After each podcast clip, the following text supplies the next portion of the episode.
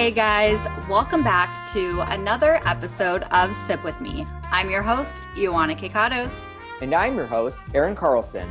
We'll release an episode for you every Monday at 10:30 a.m. Central Time, which means you can listen to us during your commute, after work workout, or even enjoy a drink with us during your very own Monday night happy hour. And who doesn't like to have a little fun on a Monday night? Don't forget to subscribe, review, and share our show. And be sure to follow us at sipwithme underscore for the latest episode updates, news, and all of our favorite cocktail concoctions. Hey guys, and welcome to the third episode of season four. For this week's cocktail, we are so excited to be featuring bartender Mia, also known as Cocktail by Mia on Instagram. She shares with us her favorite cocktail that she calls It's All Coming Up Roses. Take it away, Mia. Hi, my name is Mia, and I'm the voice behind Cocktails by Mia on Instagram. I'm based out of Montreal, and back in September, we had our second lockdown, which was announced. And I'm sure that you can imagine that that made my Libra self very happy, as it meant that I was going to be celebrating my birthday this year in my apartment with the possibility of having up to one guest over. So I made the best of it. I invited one of my closest friends, and we had cocktail night. As a result of this evening, I experimented with various different drinks and came up with one of my all time favorites, which is something that I call the It's All Coming Up Roses. This is a type of rose petal sour, and it's surprisingly easy to make. So, here are the ingredients you're going to need for this one. You're going to start off by pouring one ounce and a half of vanilla vodka in a shaker.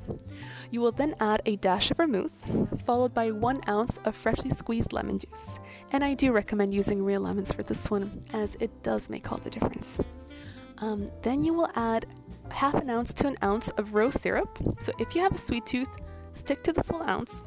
And then you'll add a couple of drops of rose water, followed by an egg white. You're going to Close your shaker and shake for 30 seconds before adding ice and shaking for another 30 seconds. Uh, so you will then pour the contents out into a coupe glass and garnish with edible rose petals uh, to make the presentation look really nice. If you do not feel comfortable using egg whites, you can skip this step and shake all the contents of the cocktail for 45 seconds with ice before pouring it out in the glass and garnishing with edible rose petals. So I hope that you enjoyed this cocktail. And for similar recipes to this one, please make sure to go check out Cocktails by Mia on Instagram. So grab your It's All Coming Up Roses and let's dive into this week's Rose interview. Welcome back to the episode. This week we are joined by Jessica, the general manager of Brooklyn Winery, which is a boutique urban winery set in the heart of Williamsburg neighborhood of Brooklyn, New York. Uh, the successful founding and expansion of the business has been due to the team's passion for winemaking and the dedication behind the founder's vision. So, Jessica, thank you so much for coming. We are so excited to have you on. Yes. Yes, thank you. Thank you so much for having me. I'm, I'm very excited. Um, I have a secret dream of being a podcast host. So yeah.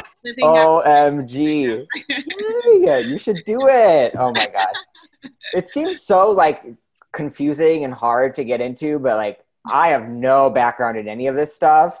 And it just you just kind of do it and you have fun with it. So yeah. definitely do it. Um, so to get started right off the bat, tell us a little bit about yourself, um, your position, how you came to be at the winery, and then tell us about the winery. Yeah, absolutely. So, um, for myself, I've been with the winery for going on um, eight or nine years. So, mm.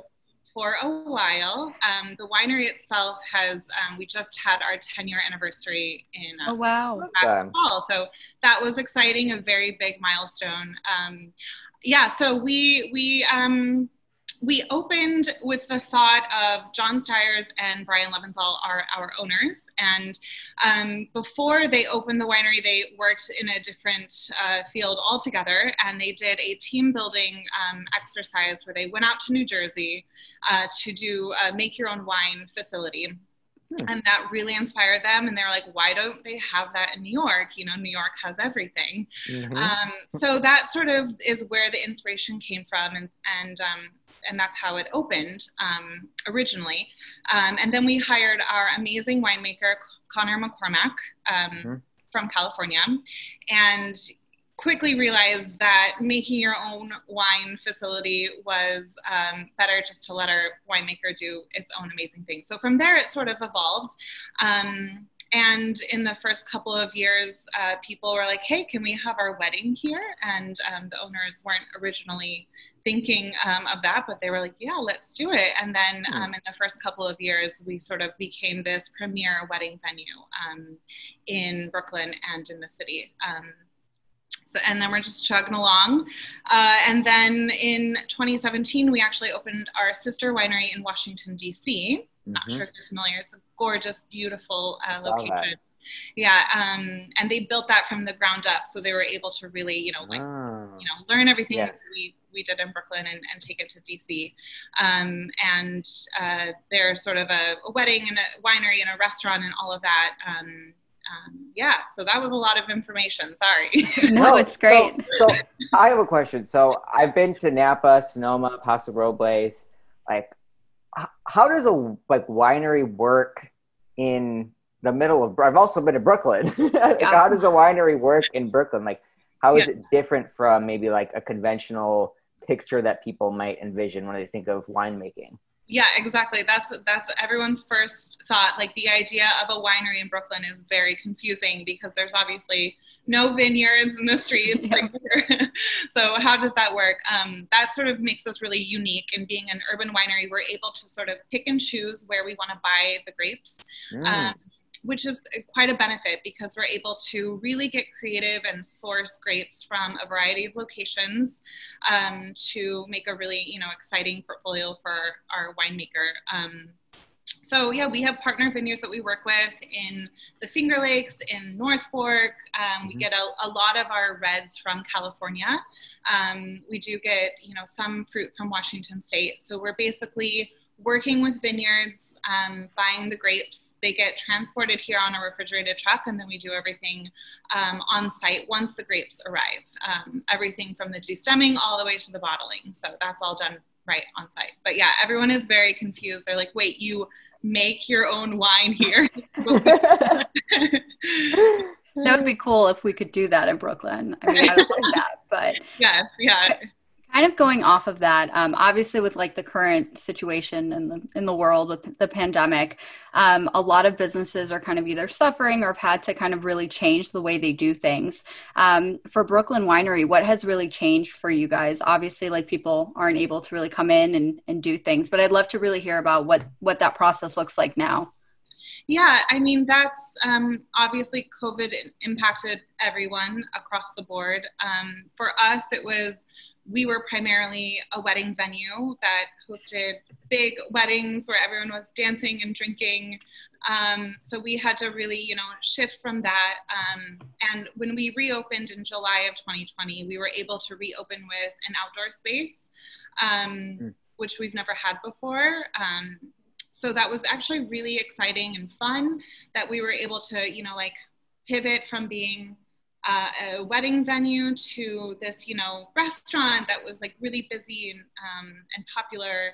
Um, and I think in that time, everyone was just like wanting to experience something. You know, they were yeah. sick of sitting in their apartment drinking. I feel that. yeah. like I just want to like if I go to a winery, I will experience you know the the wine and the winemaking and be able to really just like you know have some sort of culture and um, something you know to look forward to so that was that was very positive um, in terms of you know this whole very difficult year.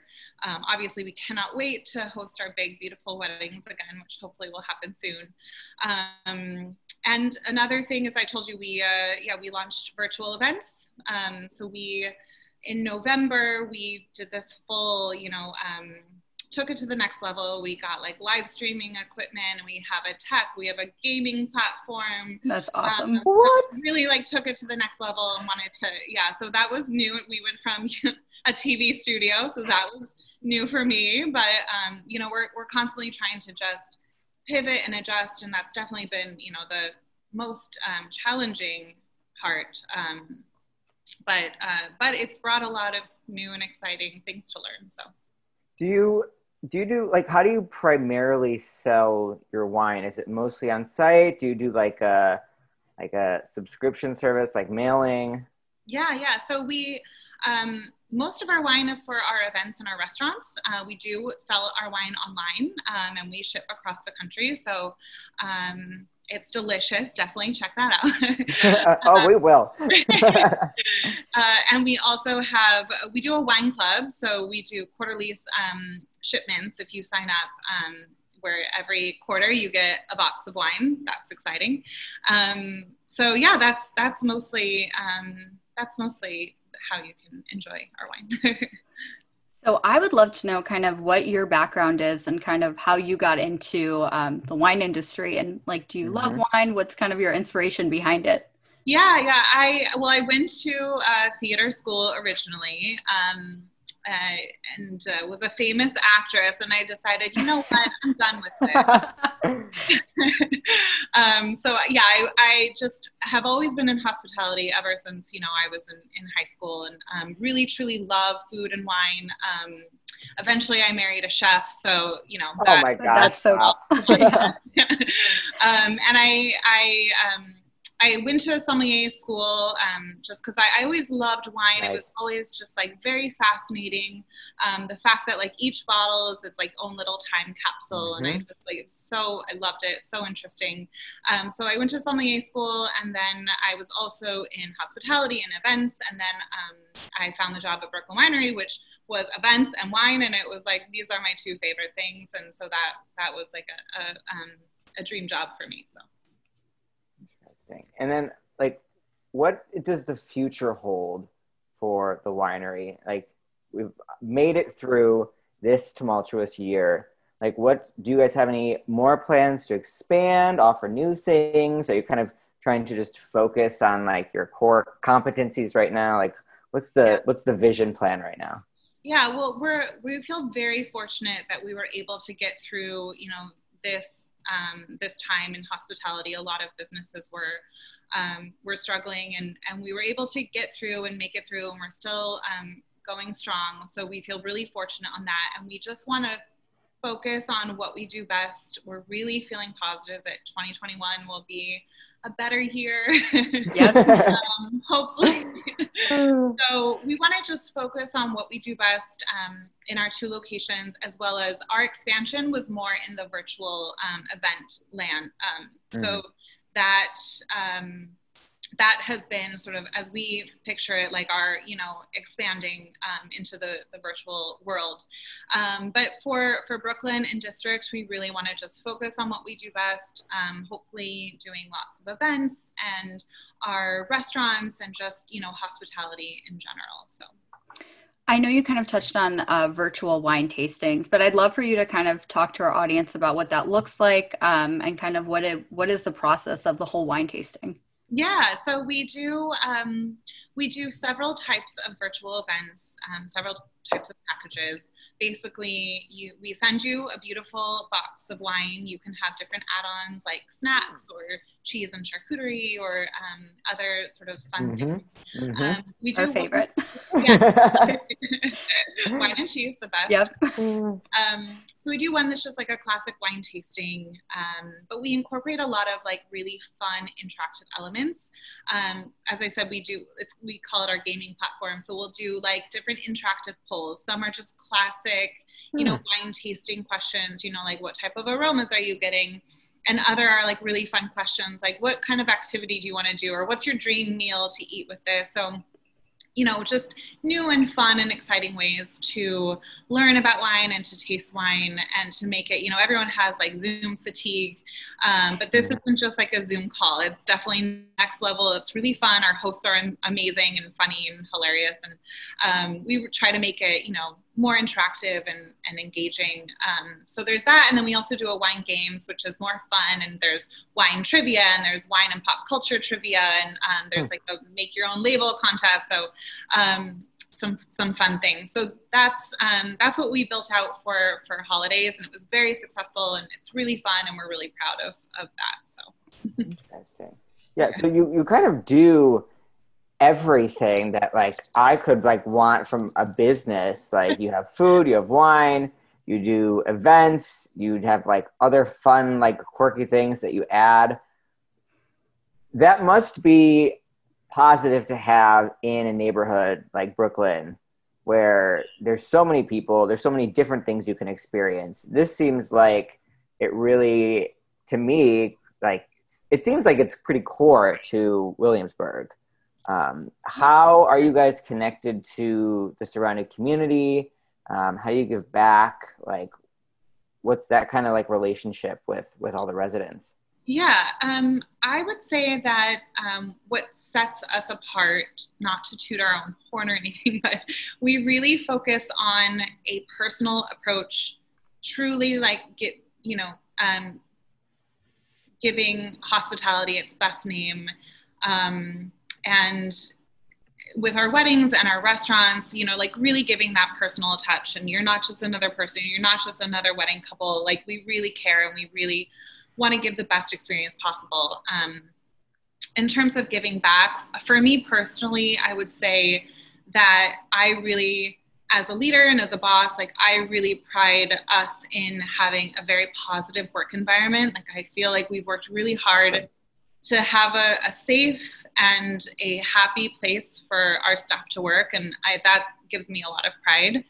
Um, and other things we did, you know, in, in back in in March um, when everything shut down, and we that was obviously um, very very difficult time, but because uh, it just came on so suddenly, you know, yeah. um, we and we love our staff so much. So we raised um, money for our, our team and hmm. we packaged um, groceries and delivered, you know, boxes of groceries to all of our team that we had to, to lay off during that time. So that was, um, that, you know, was, was a really um, awesome thing to do um, just to, you know, like try to try to get through it you know and we did. Um, and then other things that you know um, back when we were doing tons of weddings we worked with um, a company called rescuing leftover cuisine. And um, we would donate all of our leftover wedding food or any like food that we weren't going to use to um, to this. And they would uh, give it out to shelters and and hungry um, people in need in the area. So that that made everyone so happy because you know with weddings it's like so hard to waste yep. everything, yeah. right? Mm-hmm. So that yeah. um, that made all of our couples feel really good that it like knowing that that food was not going in the garbage, it was going to people in need. Um, and I, for me personally, I would like get, I would love packaging up like leftover wedding cake and imagining like someone who was hungry enjoying this like decadent piece of cake that gave me a lot of joy. um, so those are some ways, but yeah, we we definitely want to like believe in in community and, and supporting each other and, and, and all of that. That's amazing. And I think like we've discussed this too during the pandemic, like you've so many people have been more exposed to so many different small businesses and to be able to see that you guys have been giving back and even though you had to let go of employees you still cared um, it's so great to see and and it, it's like a, a little bit of hope and like yeah. there's really good people out there um, who have these small businesses and it's it's really great i would love to know do you guys have a recommendation for someone who's maybe new to wine and do you have a favorite kind of wine that you guys produce those are great questions. um, I would say if you're new to wine, um, to not be scared. Um, you know, like go to your, you know, go to your local restaurant or wine shop and to say like, hey, I want to try something. Maybe say a few things about what you like and and just explore and and to not be sometimes and that's one thing we love to do is like break down the barrier of thinking like wine is like only for like you know hoity-toity type of thing yep. like you, yep. you know like, um we really like to break down those barriers and just like you know like make it casual and fun. And um, so i would say don't be scared and just try. And um, you might learn something new or something that you like. Um, for me picking my that's i that's the most difficult question. My favorite wine it definitely depends on the season or the mood. Mm-hmm. Um, i mm-hmm. can do three. I can do top okay. three I would say one of our favorites is our Blanc de Blanc, which is a sparkling wine. Um, Oh. in method champenoise, um, if you like the French um, style. Ah. Uh, so it is really beautiful. It has these like really nice acidity with like notes of um, like brioche and um, Mm. it's just amazing. So for any celebration, you have to have It that. sounds perfect. Um, and then we, uh, our dry rosé is very, very popular. Um, rosé all day, if you will. Mhm. Um, and we just bottled our new rosé, so I'm so excited to try it. For it just like is like the hope of spring and summer is like it's coming. Um, and then for our reds, I would say our Old Vine Zinfandel. It's from Lodi, Oh, yes, I was Yeah. hoping you'd say you have a good. Ah, yay! It's delicious. Um, after I had my baby, it was the first glass of wine I had, so Oh feel my like that's god! a good indication. yeah. I was gonna say I was asking because we're gonna definitely be placing an order. We love wine. Uh, our whole friendship is basically surrounded by wine, so that's why I wanted to make sure we were choosing like the best. They're right. Yeah. No, the Zin, it's it's really full and velvety. It's got like notes of baking spices and a little bit of jammy and fruitiness. And, mm. Oh gosh! I'm feeling some type of way right now. I have two, okay. I have two random questions while we still have you here. Um, number one, I have a lot. So we're Ioana, you're 26, right? I'm Yeah, 26. unfortunately. we're both 26, and we have a. I have a lot of young friends that, like, over the years, like early on, like when they start drinking wine, they really only drink like really sweet whites, Hmm. and a lot of people are afraid of reds. But then over the years, like everybody shifts over time right. is there like a reason for that is there like is it a taste thing is it like a cultural thing like what's the Yeah, deal That's interesting. So all of our wine is dry, bone dry, meaning there's no Okay. residual sugar in it. Um, so, but um, a lot of times people will think, like for the Zin, for example, um, when you smell it, you have like it gives you sweet thoughts because it like smells like spices, so it like smells sweet, so, so it might be deceiving. Um, and we have a Riesling that's bone dry, and a lot of people are like, "No, I hate Riesling," and we're like, "Try this; it's delicious." So I would say if people, uh, yeah, I think you're right. I think that's just a maturity um, of, of the palate, perhaps, where you're just like at, at some point you're um, you want more of a, a drier wine. I don't, I don't know for sure, but Mhm. um, I do, yeah, I do know a lot of times for for our wines, like we really um, break down those like perceptions because people think like the Riesling is going to be sweet and ours is dry. We have an unoaked Chardonnay, and a lot of people are like, I Mm. hate Chardonnay, and we're like, try this. It's not oaky, buttery. Yeah. It's delicious and interesting So, um, but yeah, I don't know. I, that's a good question. I don't know. and then my second question is what is the proper way to sip wine because i grew up and was taught to like swish it aerate it Mm. and then like you know let it sit for a couple of seconds and then swallow it yeah. Like you know again young people like they chug a quarter of a glass sip it down and they tasted nothing Like, am i doing it right is there a proper method or like a Yeah, there- standard There absolutely is. So the um, my sommelier teacher always said, you know, the first sip is always the wrong sip because it's going to shock your palate, right? So you want to take at least three sips to truly taste the wine. Hmm. Um, now I wish I had a glass of wine right here. I could show you. yes all all this talk about wine.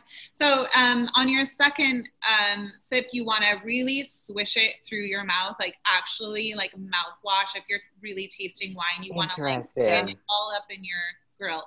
Um, and then and then on the third um, sip, you can really feel. You know, um, if you're having some tingling on the sides of your mouth, that's acidity. If you're feeling that dryness on your taste buds, that's going to be some tannin. Um, so then you're really able to like distinguish what are the flavor profiles of the wine. Hmm, oh my gosh i learned so much I know thank it's you time for wine. Right? Ioana, do you have any last questions? I just had a question and I completely forgot.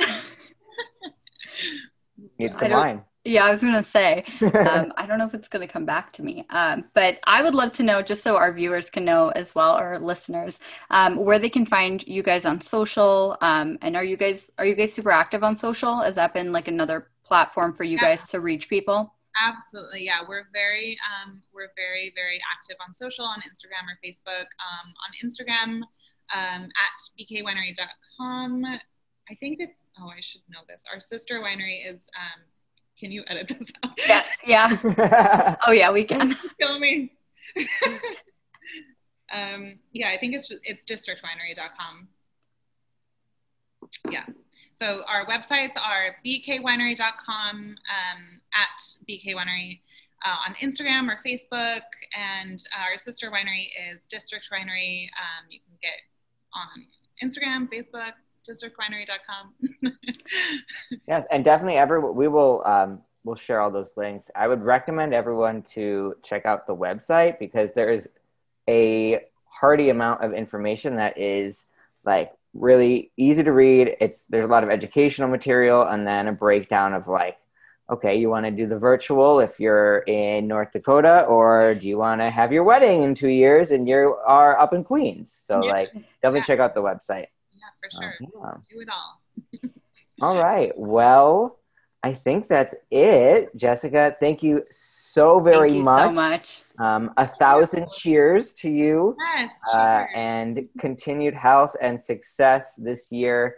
Um, and Ioana is a, I don't know, a semi New York native. I was in New York. I lived in New York pre-COVID, so yes. So Yeah. uh, we I will def- be back. Yes, Yes. we will be back and we will be visiting. Uh, Yes. So yeah, We'll travel forward again. to seeing I you. believe it. Yes.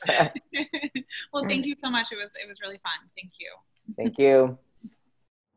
This is Sip With Me News. I'm Aaron Carlson. And I'm Ioana Kikados. Here are the things you need to know from this week's headlines. White House Deputy Press Secretary TJ Ducklo was suspended for a week without pay last week after he reportedly made sexist and even profane threats at a journalist seeking to cover his relationship with another reporter at the news outlet Axios.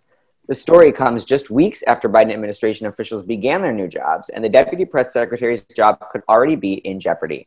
A judge's decision to deny Britney Spears' father increased power over her affairs was a rare move that could indicate diminished faith in Jamie Spears' fitness for the role. The Thursday ruling by Los Angeles County Superior Court Judge Brenda Penny denied James Spears' objections to sharing monetary control over the conservatorship with a financial institution. Spears is the subject of the recent Hulu documentary Framing Britney Spears, which portrays her as a powerless subject following what has been described as a public meltdown. The ruling was not a total victory for Britney Spears, but signals the court chipping away at the sole control that Jamie has enjoyed over Britney and her affairs for the past many, many years. And in international news, mass street demonstrations in Myanmar entered their second week Saturday with neither protesters nor the military government they seek to unseat showing any signs of backing down from confrontations. The military ousted the country's leader and prevented recently elected lawmakers from opening a new session of parliament. Senior members of the government remain in detention, and the junta said it was forced to act because the government failed to properly investigate allegations of fraud in last year's election, which the National League for Democracy Party won in a landslide. And shifting gears to weather, this winter blast is going to get worse with dangerous weather reaching nearly every region of the country, including a historic storm in Texas. In the Pacific Northwest, a major winter storm is bringing heavy snow and freezing rain to Portland and Seattle. And even on the East Coast, another major storm is bringing freezing rain, sleet, and snow. By Monday morning, a heavy wintry mix will also move across Houston and into Louisiana and Mississippi. Travel will be very dangerous as ice accumulates in the region. And those are your headlines for the week. Be sure to tune in next week for the news you need to know. Hashtag free Britney. Thanks for listening to Sip With Me with Ioana and Aaron. If you like our show and want to know more, check out our website, sipwithme.org. There you can find our recently released cocktail book, as well as other exciting Sip With Me content. And if you love our podcast, don't forget to leave us a review on Apple Podcasts and follow us on social at sipwithme underscore. Join us next week for episode four when we'll hear about In Boost cocktail infusions, an easy and healthy way to keep the cocktails coming.